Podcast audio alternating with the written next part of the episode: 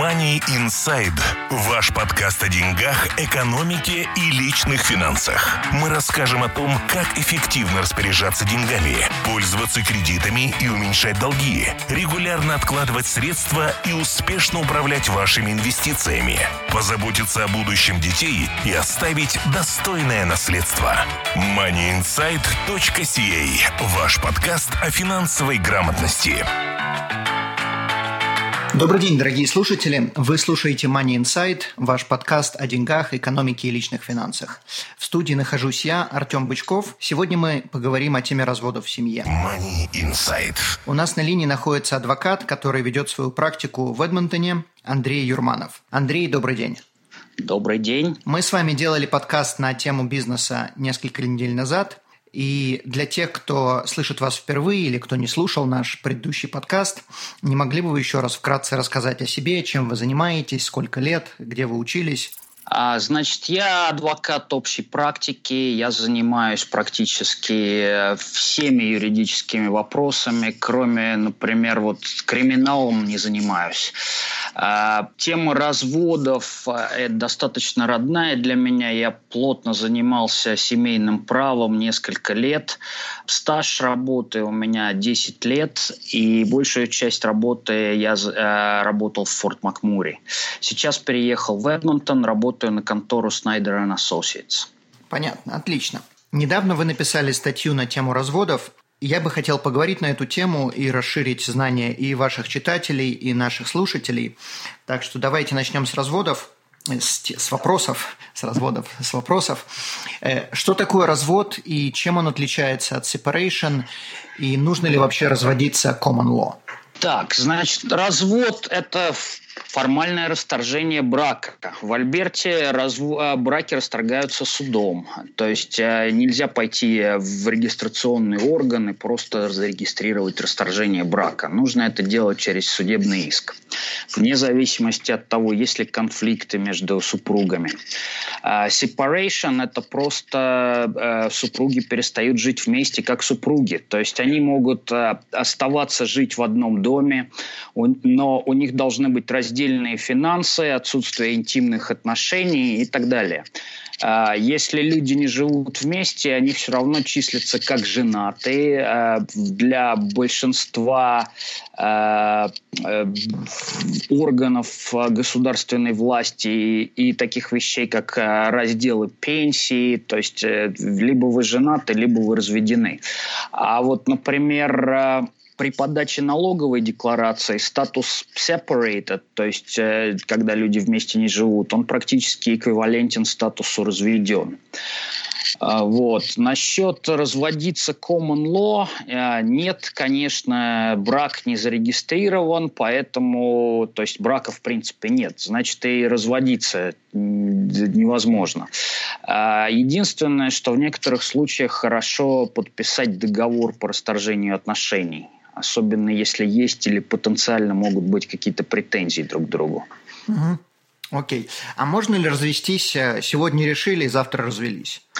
Нет, развод занимает э, самое быстрое можно сделать, наверное, где-то за месяц. А в обычном порядке примерно от полугода до года могут эти бумажки через суд проходить. Окей, обязательно э, заключать, э, становиться separated, чтобы развестись, или можно просто развестись без этого процесса? Есть три формальных основания для расторжения драк, э, брака. А, а, первый – это раздельное проживание супругов в течение не менее одного года. А, второй – это супружеская измена. И третий – обращение с физической или моральной жестокостью. Также можно сказать э, физическое или психологическое насилие, то есть что-то в этом роде. А, если вы доказали одну из этих, одно из этих оснований, то развод можно оформлять. То есть, если у вас, например, физическая жестокость или, или э, психологическое насилие присутствует, то можно расходиться, э, развестись, э, не выжидая год. Окей, понятно. А что делать супругам, которые один хочет развестись, а второй не хочет? На самом деле я практически такого никогда не видел, чтобы супруг активно препятствовал друг другу получить развод. Но если такое случается, то в принципе препятствовать разводу э, практически невозможно. Единственное, что можно немножко затянуть процесс. То есть, э, если э, супруг, который подает на развод, доказывает одно из формальных оснований для расторжения брака, то есть измену, обращение с жестокостью или же э, раздельное проживание в течение одного года, то брак будет в обязательном порядке расторгнут. И если измену или насилие доказать может быть сложно, то с раздельным проживанием проблем быть не должно. И если это, это будет доказано, то и развод будет оформлен. Окей. А можно ли, если, предположим, никакого насилия нету, никто никому не изменяет, но, предположим, жена хочет развестись, муж не хочет, то есть все в семье нормально, а жена не может уйти и не собирается жить на данный момент одна, потому что финансы не позволяют, то как в такой ситуации быть? А, значит, во-первых, а, вот жестокость как причину развода можно использовать достаточно креативно, потому что никто, в принципе, не знает, что это такое. То есть э, нет нету какого-то э, четкого определения. То есть если люди ругаются или каким-то образом там э, э, присутствует конфликт э, вербальный, то это можно под жестокость подписать. Ненормативная есть, лексика. Да, без проблем. То есть это вещь, которую можно, в принципе, использовать э, очень часто. Дальше, э, насчет, э, если люди живут вместе, опять же, живут ли они вместе как муж и жена – все, что входит в эти понятия. То есть там э, отношения какие-то персональные, плюс финансы общие. То есть если они не живут как муж и жена, то они, значит, находятся в... Э, они живут раздельно. Понятно. И это можно использовать, опять же, для расторжения брака. То есть раздельно в данном случае не имеется в виду в двух разных квартирах, это просто э, разная как бы уже жизнь. Да, то есть они могут жить в одном доме и при этом жить раздельно. Понятно. Понятно. Money Insight. Что происходит Предположим, решили разводиться, вдвоем решили разводиться. Что происходит дальше вообще? Куда обращаться? Кому идти? А, если нет детей, нет никаких претензий друг к другу по разделу имущества, там, по супружеским элементам, то, в принципе, развод можно оформить самостоятельно. А, для этого просто заполняется несколько стандартных форм. Они все есть на веб-сайте а, судов провинции Альберта официальных. И эти формы в определенном порядке подаются в суд. Э, стоит э, э, подача иска бракоразводного 260 долларов на данный момент. То есть механизм по поводу, как это делать более подробно, кстати, можно посмотреть у меня в статье на Фейсбуке, у меня как раз есть статья по этому поводу на русском языке. А значит, что еще? Потом, если есть у нас какие-то проблемы, то есть дети, там раздел имущества, алименты, то в идеале э, изначально лучше проконсультироваться с адвокатом, то есть не обязательно не нанимать адвоката на этот процесс, но, по крайней мере, нужно сначала проконсультироваться э, по поводу того, в, как все должно работать э, и, и, и, и каким образом э, все это дело разруливать. Дальше э, в идеале супруги договариваются, то есть что у них должно происходить по всем этим вопросам. И после этого они могут опять же прийти к адвокату, и э, э адвокат может составить им контракт о расторжении отношений или бракоразводный контракт, если хотите. То есть терминология здесь в принципе несущественна. И в этом контракте будет все это прописано. То есть дети живут там-то, алименты платятся такие-то и так далее. А потом уже после того, как э, все это прописано в договоре, можно уже не торопясь оформлять развод тоже также можно это делать самому или, опять же, через адвоката.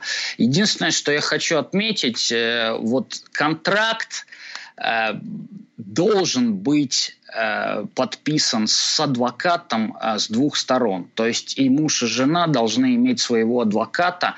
Почему? Потому что э, контракт, э, вот этот вот по расторжению отношений или расторжению брака, его очень легко обойти любой из сторон на основании того, что они не имели достаточной информации о своих правах и, э, то есть, не получили юридической консультации.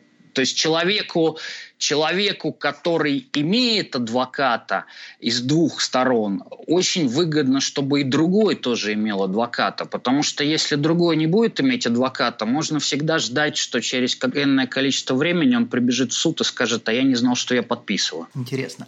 А что происходит? Как происходит процесс в других провинциях? Он подобный Альберте? Именно по бракоразводному праву бракоразводное право федеральное. То есть э, это одинаково во всех провинциях с точки зрения прав и обязанностей супругов. Дальше, э, с точки зрения самого процесса развода, этот процесс определяется провинцией. То есть я вам не могу сказать, может быть, у нас в каком-нибудь Квебеке можно это делать через какие-то регистрационные органы вместо суда, без понятия. Понятно. А, значит, что еще я вам могу сказать по этому поводу? Если у вас нет брака, то есть вы э, живете гражданским браком, common law, э, здесь опять же идут законы провинциальные, которые отличаются провинцией от провинции, то есть какой-то может быть разные э, права по разделу имущества, алиментам или чему-то еще. И еще раздел имущества. Раздел имущества, опять же, определяется провинциальным законодательством, а вне зависимости от того, являетесь ли вы в браке или нет. То есть э, имущество это, – это юрисдикция провинции. Понятно. Окей. Хорошо, мы решили разводиться. Теперь следующий вопрос. Э, кто остается с детьми и как делится имущество? То есть мы решаем, как его делить, есть какие-то законы, адвокаты советуют. Insight. Да, значит, а, давайте с детей начнем. А, дети проживают с тем родителем, проживание с которым больше соответствует интересам детей. Это как бы юридическая формулировка. А, а вот что в лучших интересах детей у нас решает суд. Э, пару основных принципов я могу сказать, которые обычно играют роль э, в вопросах, с кем остаются дети. Это, во-первых, в большинстве случаев в интересах детей считается, что в интересах детей проводить как можно больше времени с обоими родителями. Э, во-вторых, лучшим родителем, опять же, обычно и часто является тот или считается тот, который готов обеспечить контакт ребенка с родителем родителям. И э, вот эти принципы очень часто приводят э, э, в Канаде к тому, что э, дети проживают половину времени с каждым родителем. То есть есть такой термин shared custody или shared parenting. Это означает, что, например, они неделю проводят с отцом, неделю с матерью. Uh-huh. Дальше. Э, теоретически нет никаких преференций матерям или женщинам. Однако практически в силу того, что женщины обычно меньше работают или вообще не работают, у них больше времени на детей. И, соответственно, суды часто оставляют детей проживать с матерью просто потому, что у матери больше времени на детей еще один момент. Вне зависимости того, с кем дети проживают, э, э, родительские права как таковые. То есть если э, дети проживают с матерью, например, это не значит, что у отца нет родительских прав. То есть родительские права практически всегда равные.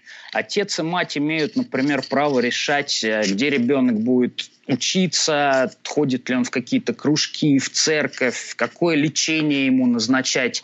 Они абсолютно имеют равное право принимать решения по всем этим вопросам. А вот лишить родительских прав одного из родителей в пользу другого а, можно только при наличии каких-то серьезных причин. Например, там нездоровый психический родитель, наркоман или он опасен для ребенка. То есть практически всегда э, родительских прав лишить здесь очень сложно кого-либо. Угу. Дальше. Про раздел имущества вы спросили. Значит, в браке достаточно все просто, то есть исходя из э, законодательства несколько у нас э, формулировка такая очень сложная в законодательстве, но на практике э, происходит то, что э, все, что нажито э, с момента заключения брака до момента развода, там опять же с некоторыми нюансами и исключениями, но я как бы говорю вот в общем и целом, как оно все работает в большинстве случаев. Э, с момента брака до момента развода все имущество делится пополам. И не имеет абсолютно никакого значения, кто является собственником этого имущества. То есть, э, если там у вас есть квартира, записанная на жену, которая была э, куплена специально, чтобы быть записанной на жену, неважно, это будет все делен, разделено пополам. Кстати, опять же, у меня есть статья по этому поводу в Фейсбуке, более подробная, опять же, на русском языке. Отлично, мы все это поместим под этим подкастом. Money Insight. Ваш подкаст о финансовой грамотности. Пополам с точки зрения закона, а если супруги хотят это как-то поделить по-другому? А, без проблем. То есть никто не заставляет э, э, супругов делиться. То есть мы рассматриваем ситуацию, если люди идут, идут в суд, то как судья поступит с их, с их имуществом.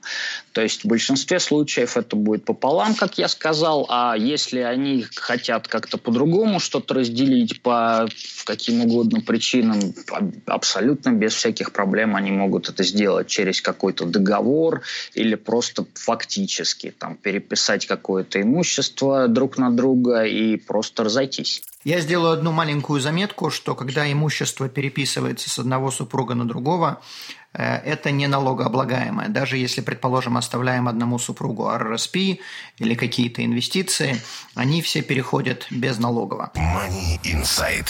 Теперь, соответственно, вопрос, что такое spousal support и что такое child support и чем они отличаются. Так, uh, child support это достаточно просто, это алименты на ребенка, uh, то есть обычные элементы, с которыми все мы знакомы, прямо или косвенно, я не знаю, кому как повезло, по нашим странам бывшего Советского Союза.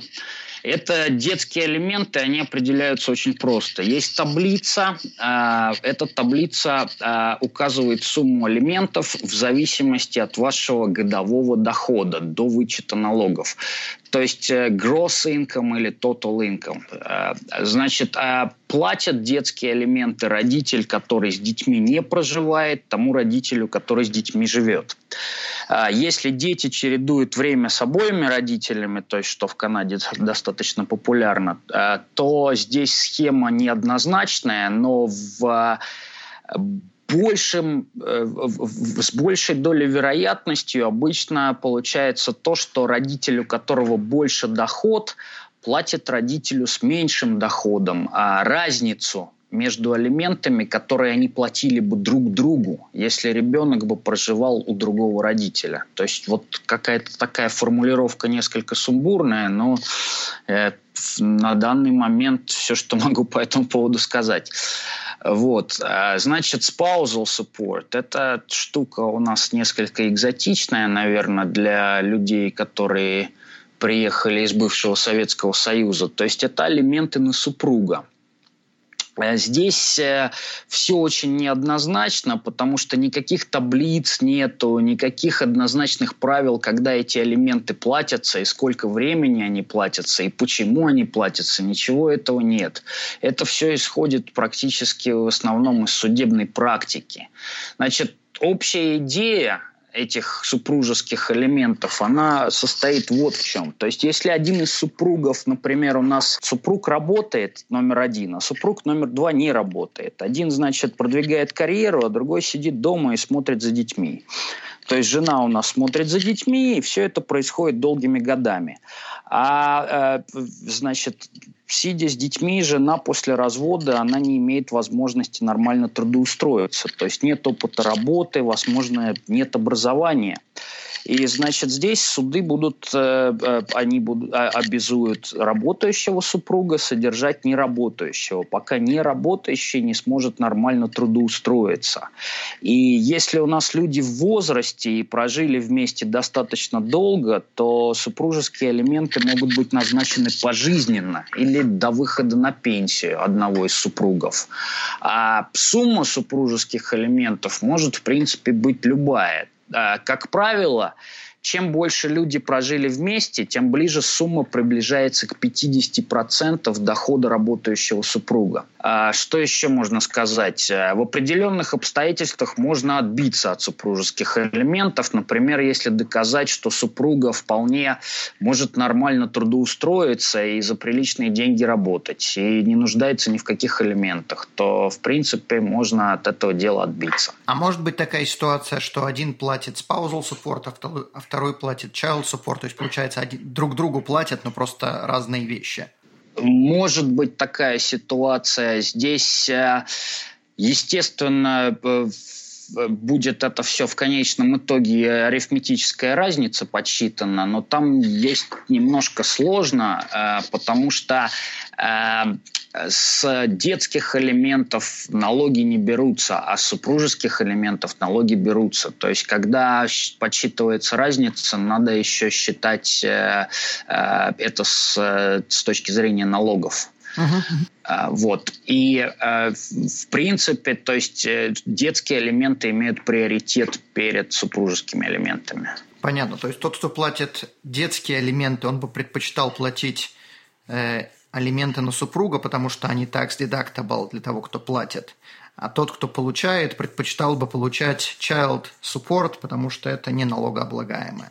А, совершенно верно, совершенно верно. Единственное, что здесь у нас человек, получающий в некоторых э, ситуациях ему может быть абсолютно все равно, что он получает. Если у него в принципе низкий доход, то э, все равно может быть с него никаких налогов не снимут за это. Окей.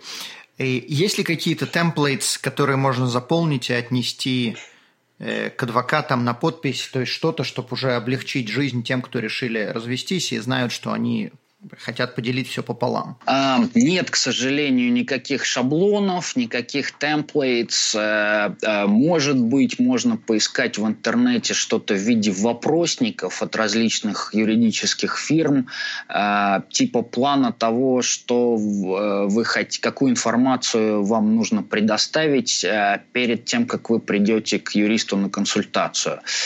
Здесь единственное, что нужно иметь в виду, что надо смотреть по, на, на материалы по нашей провинции, потому что может быть большая разница от одной провинции к другой.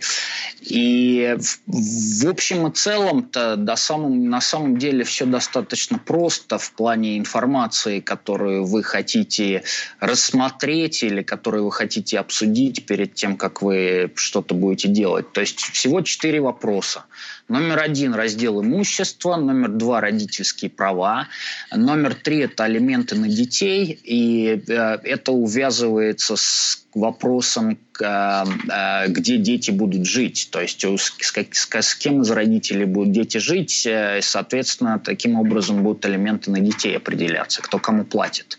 И последний, четвертый вопрос – это алименты супружеские. Угу. Вот, в принципе, если вы обсудили эти четыре вопроса, то вы готовы. А как все эти элементы считаются через несколько лет, когда, предположим, э, ситуация, рабочая ситуация поменялась у супругов? А детские алименты э, напрямую зависят от дохода человека, который платит. То есть, если доход увеличивается, то алименты должны увеличиваться. Если доход уменьшается, алименты должны уменьшаться. А с супружескими элементами все намного сложнее. То есть, в принципе, а, очень редко может быть такая ситуация, когда супружеские элементы повышаются после того, как они назначены на момент, когда люди э, закончили свои отношения. То есть вот за человеку какую-то сумму сказали платить, и вдруг э, он его доход увеличился в три раза, и, вот супруг, супруга прибегает в суд и говорит, а давайте ко мне повысим тогда spousal support, то есть супружеские элементы, обычно такого не работает. Можно, конечно, экзотические всякие обстоятельства придумать, э, но, в принципе, это так не работает. Если у человека, который платит супружеские элементы, доход уменьшается, то, соответственно, его, э, он он, он перестает иметь возможность платить ту сумму, которую ему назначили, он может э, подать в суд на пересмотрение и, возможно, уменьшить сумму алиментов. А можно ли как-то откупиться от spousal support, предположим, договориться, э, что я оставляю дом и spousal, э, spousal support платить не буду, или там какую-то инвестицию?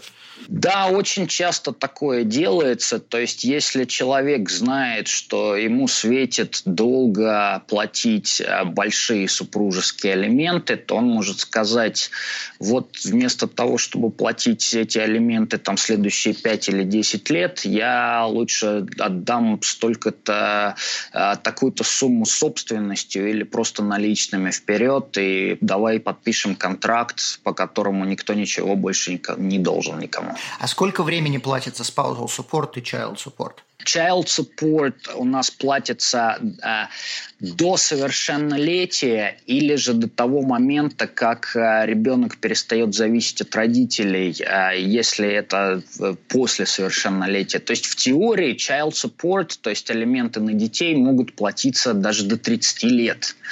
А если, не дай бог, ребенок, э, допустим, инвалид, то они могут и пожизненно платиться. Вот. А, ну, то есть, э, если ребенок сам себя не обеспечивает, живет с родителями, и у него есть определенные причины для этого. Например, он э, учится в университете, и у него график не позволяет работать, и живет он с родителями или с одним из родителей, то можно вполне платить элементы после 18 лет, там, до 20, до 25, э, как у кого обстоятельства сложатся. Здесь э, надо отметить, что после совершеннолетия алименты считаются по-другому. То есть они начинают считаться также неоднозначно, как элементы на супруга. Там есть очень много всяких факторов, которые суд может принять во внимание, чтобы сказать, что алименты должны, например, быть уменьшены за счет того, что у нас ребенок должен хоть чуть-чуть каким-то образом или брать студенческий займ на учебу, или же он должен работать э, э, где-то как-то параллельно с тем, что он учится. То есть как, как какой-то э, э, принимать участие э, в своем финансовом содержании. Uh-huh. Вот, э, значит, по поводу по поводу алиментов на супруга, значит, э, здесь опять же как получится. То есть в общем и целом э, обычно не назначается э, срок дольше, чем сами отношения. То есть, например, если вы год вместе прожили, то очень вряд ли суд заставит кого-то платить пять лет. А, может быть намного короче. То есть если даже там люди, например, э, жили 10 лет вместе, а у нас ситуация такая складывается, что э, супругу, который претендует на алиментов, на алименты, в принципе, ясно, что через там полгода, год он может найти вполне нормальную работу, или там ему, допустим, нужно, чтобы найти нормальную работу, нужно закончить какой-то курс определенный, и все будет хорошо. То есть вот у нас есть курс там один год или, или, или, или 6 месяцев. Вот, пожалуйста, тебе элементы на этот срок. И не важно, что люди там могли 10 лет вместе прожить. То есть вот, пожалуйста, может быть на год. А может быть, опять же, в некоторых ситуациях, если супруг, в принципе, не может сам себя обеспечивать э, никаким образом, и никакая работа не светит ему и так далее, например, люди уже престарелые, пожилые, э, то можно и до конца жизни платить, или, по крайней мере, до пенсии. Money Insight. Теперь э, задам вопрос по поводу типичных ситуаций, которые время от времени всплывают в интернете, всплывают вопросы в Фейсбуке, что делать. Э, например, следующая ситуация. Женщина вышла замуж за канадца, он ее спонсировал и решил уйти, развестись. У женщины нет ни языка, ни денег, ни работы. Какие у нее права? Могут ли ее выслать из страны? Можно ли ей подать на spousal support и так далее? Насчет выслать из страны э, было такое правило, что э, в, в один момент времени надо было три года, насколько я помню, прожить, потом два. Э, если нет общих детей, то человек лишался статуса permanent resident и его выдворяли из страны. Э, сейчас вот недавно Э, насколько я слышал из новостей, этого отменили. То есть сейчас, э, вне зависимости от того, сколько люди вместе прожили, э, наша женщина не теряет Э, статуса permanent resident, то есть не, не, она совершенно спокойно может дальше жить, даже если, э, даже если люди прожили вместе неделю после того, как она приехала в Канаду, она все равно не теряет свой иммиграционный статус. Э, вот по поводу алиментов, да, однозначно можно подать на алименты, то есть здесь э, э, очень хороший шанс в такой, в подобной ситуации получить какие-то алименты. Тут э, единственное, пару моментов надо ответить. Во-первых, если брак недолгий, то и алименты тоже будут, скорее всего, платиться достаточно недолго. И плюс еще за счет того, что и брак был недолгий, и сумма может быть небольшой большой. То есть на первое время это может помочь, но рассчитывать на какую-то там отдаленную перспективу по этому поводу не стоит. Угу. Понятно, хорошо. И теперь следующий вопрос. Э, забудем на секунду про предыдущую ситуацию. Предположим, семья разводится, и женщина остается с детьми, мать остается с детьми, и, соответственно, вопрос, может ли она переехать в другую провинцию с детьми. Значит, супруг может подать в суд, а, чтобы воспрепятствовать женщине забирать детей в другую провинцию. А, это и делается на основании того, что супруг должен доказать, что детям лучше жить с ним. То есть э, проживание с отцом более отвечает интересам детей. То есть э, женщине никто запретить э, переезжать не может. Точно так же, как если человек, естественно, у нас совершеннолетний, никто не может ему сказать, что делать в своей жизни. А, но здесь тогда вопрос встает ребром. Если у нас один человек переезжает, а второй человек остается, то э, с кем будут жить дети? И если в суде отец может доказать, что э, проживание с отцом больше отвечает интересам детей, то дети останутся с отцом, а мать может приезжать совершенно спокойно. А если же суд решает, что детям лучше жить с матерью, то опять же мать забирает детей и все. Тут надо отметить, что родитель, который с детьми не проживает по результатам этого нашего судебного разбирательства, он а, не теряет родительских прав. То есть вопрос здесь идет только о проживании детей, а в принципе родительские права остаются с родителями, как они и были. Следующий вопрос. Решили развестись, муж платит алименты, Э, также платит детские деньги, но он решает уехать за границу на постоянное место жительства. И можно ли ему воспрепятствовать уехать, и если нельзя, то как получать деньги из-за границы? Можно ли как-то гарантировать получение этих денег? Да, опять же, да, у нас ни, ни, никому никуда переезжать воспрепятствовать невозможно. А вот э, по поводу алиментов, если страна, в которую человек переезжает, имеет договоренности с Канадой э, по взысканию алиментов, то алименты можно взыскать с помощью властей этой страны. Вот э, недавно у меня было такое дело с Шотландией, например. То есть, в принципе, там все достаточно просто. Несколько несколько долго э, с бюрократией в любой стране разбираться, но достаточно все, процесс достаточно простой. Э, вот. Дальше. чтобы взыскать элементы таким образом, э, то есть если у нас есть страна, с которой есть, у которой есть договоренности с Канадой, то нужно или обычно иметь решение канадского суда, или можно подавать на алименты уже в стране проживания супруга. Вот насчет бывшего Советского Союза, насколько я знаю, а договоренностей ни у кого нету с Канадой по этому поводу. Э, единственное, что может у нас уже там Украина или Прибалтика более прогрессивная и что-то подписала, не могу сказать. Понятно, окей. Вопрос следующий. Как делить имущество, до, приобретенное до свадьбы? И вообще делится ли оно? Да, имущество, приобретенное до свадьбы, у нас не делится. Оно остается в собственности того человека, который им владеет. А, единственный момент а, – это то, что э, прирост стоимости этого имущества делится пополам.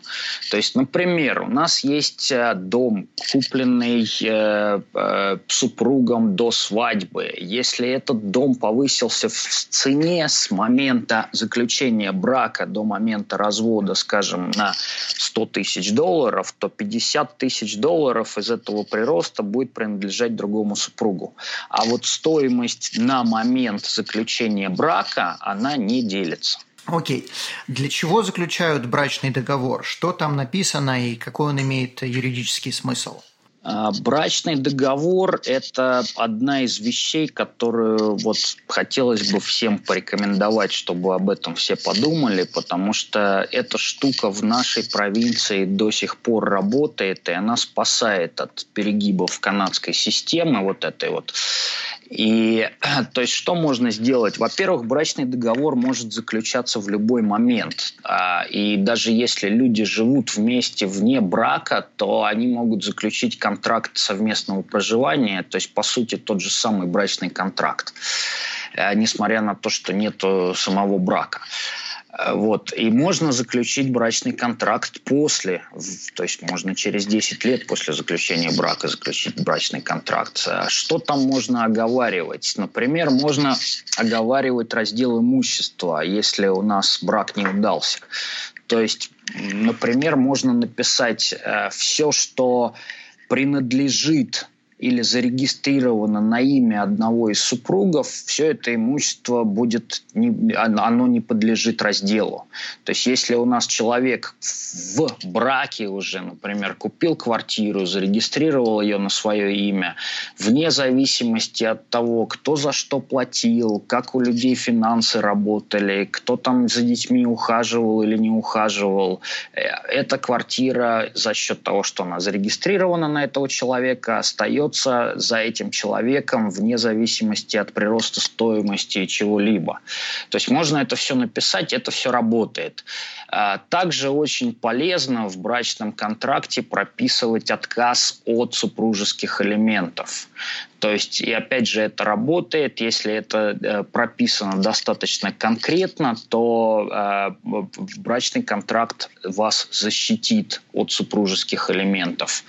А, тут еще надо отметить, что на самом деле брачный контракт, он не обязательно не выгоден мужчине, то есть он не, не обязательно выгоден мужчине, а женщине не выгоден. То есть бывают ситуации, когда и женщине выгоден брачный контракт. А, а, то есть, э, например, мужчина у нас, у нас э, формально провозглашено абсолютное равноправие полов, поэтому мужчина может совершенно спокойно э, подать на супружеские элементы на жену.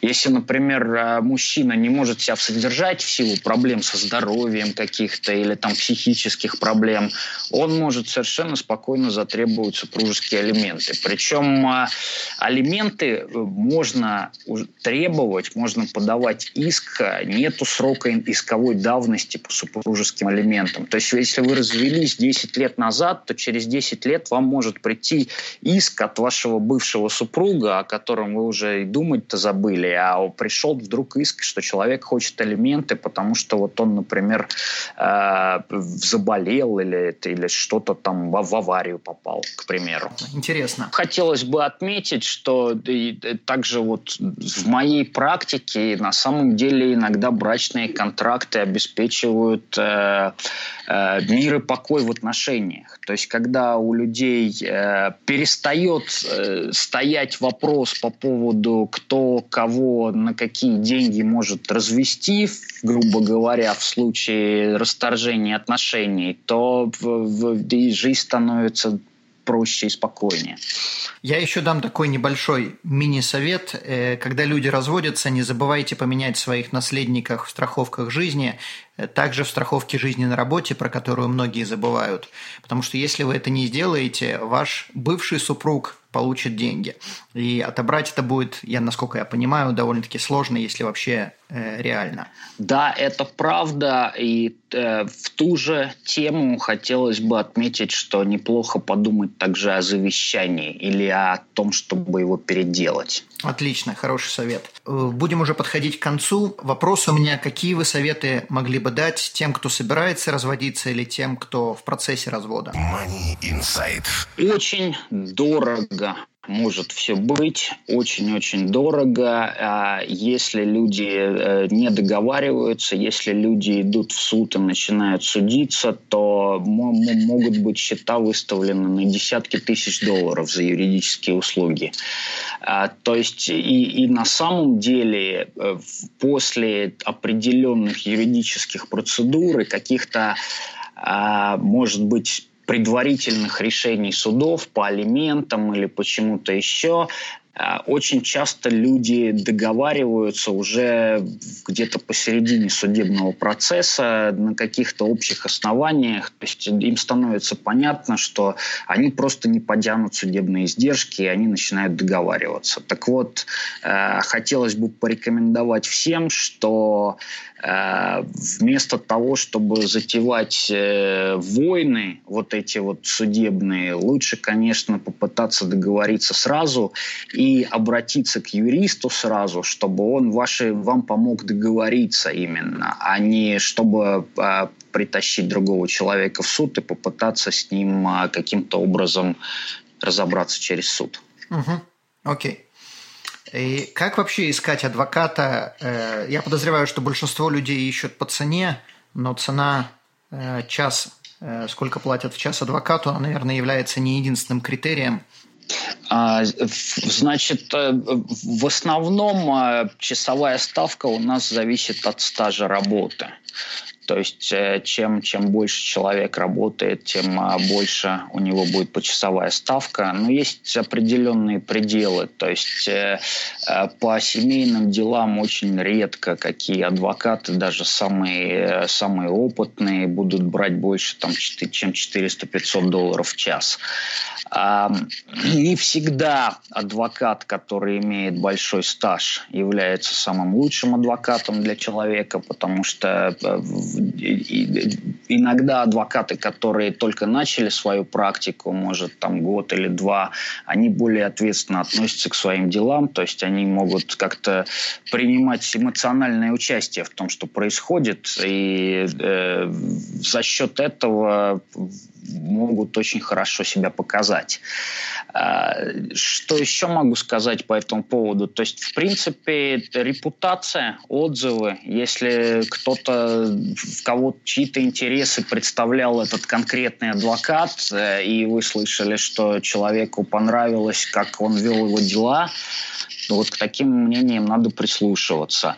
Э, статистики какой-то там юридических побед, это на самом деле из какой-то, наверное, из области американских сериалов больше, потому что реально э, очень мало дел доходит до финального суда. И э, если они доходят, то это не всегда показатель того, что адвокат хорош. Как раз это может быть наоборот. Да, с моей точки зрения, например, э, э, я считаю, что хороший адвокат пытается до последнего договориться и думает о кошельке своего клиента больше, чем о том, чтобы иметь красивый судебный процесс. То есть надо иметь возможность или, по крайней мере, стараться каким-то образом а, попытаться дело закрыть с наименьшим количеством денег и потраченного времени, и потраченных нервов. Понятно. Давайте подходить к концу. Соответственно, теперь у меня вопросы, как с вами связаться, как вы можете помочь слушателям, и могут ли с вами работать удаленно, предположим, люди из Калгари или из Раддира или еще с каких-то городов э, в Альберте? Да, связаться со мной можно. Э, значит, фирма моя называется Snyder Associates. Э, посмотрите, у нас есть замечательный веб-сайт, вся контактная информация там находится. Также в Фейсбуке у меня есть страница. Там, опять же, как я говорил, есть у меня несколько статей по поводу, в том числе бракоразводных дел. А насчет, э, если кто-то из другого города, в принципе, проблем нету. То есть мы можем э, работать с кем-то удаленно. Единственное, что если это не включает в себя а, а, посещение судов, то есть, э, если, допустим, мы будем ездить по судам по всей провинции, то это будет просто слишком дорого нашим клиентам платить за наши вот эти все перемещения. Поэтому, если у вас дело предполагает, что вы будете идти в суд, то, естественно, лучше искать адвоката по месту. Угу. Окей. И какой у вас телефон, как с вами связаться? Телефон э, нашего офиса 780 426 41 33. Связаться можно, позвонив по этому телефону в стандартное рабочее время, то есть э, с где-то 8.30 до 5 э, в будние дни. Всегда, вы всегда можете мне позвонить, поговорить по телефону, это будет бесплатно, то есть первая консультация у нас бесплатная, а потом уже можете решить, что вы хотите делать дальше. Путешествуете? Мы обезопасим ваш путь. Страховки на все виды путешествий, приезжающим в Канаду.